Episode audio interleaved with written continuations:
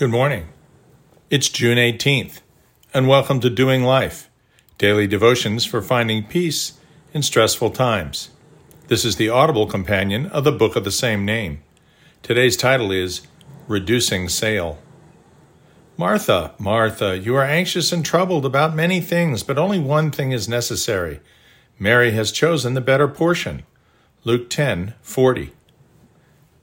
There are huge advantages to living in the 21st century, no question.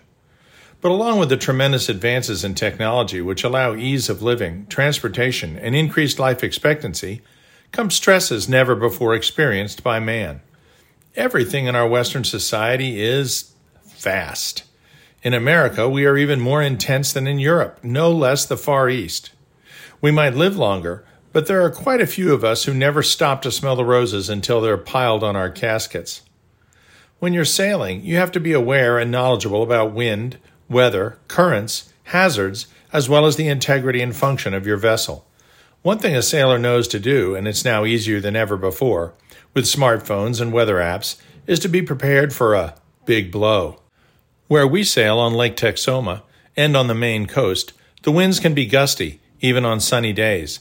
But a squall can also show up suddenly on the horizon, and then race down upon your position with alarming speed. Reducing sail is the answer.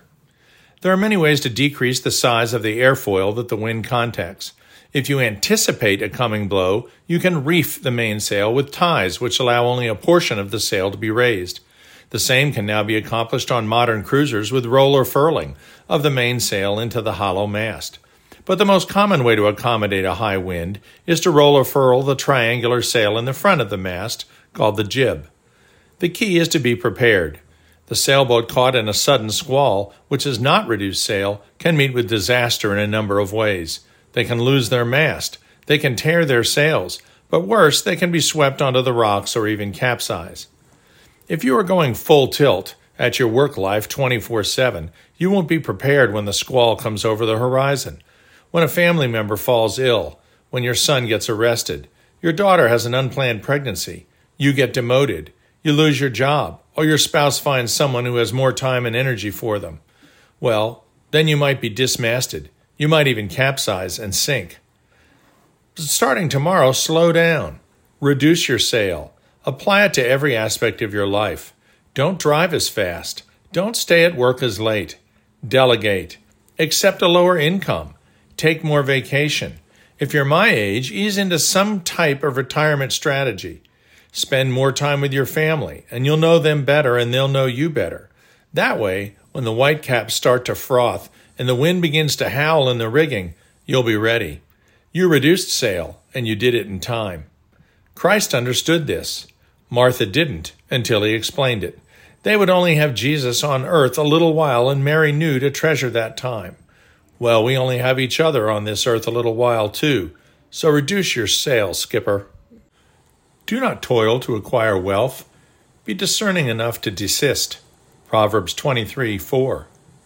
The world is passing away along with its desires, but whoever does the will of God abides forever.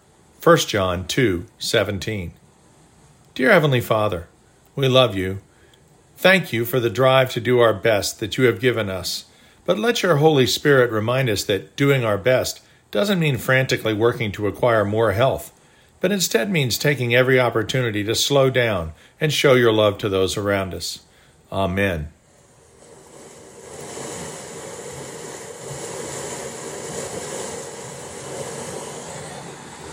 We'll see you tomorrow.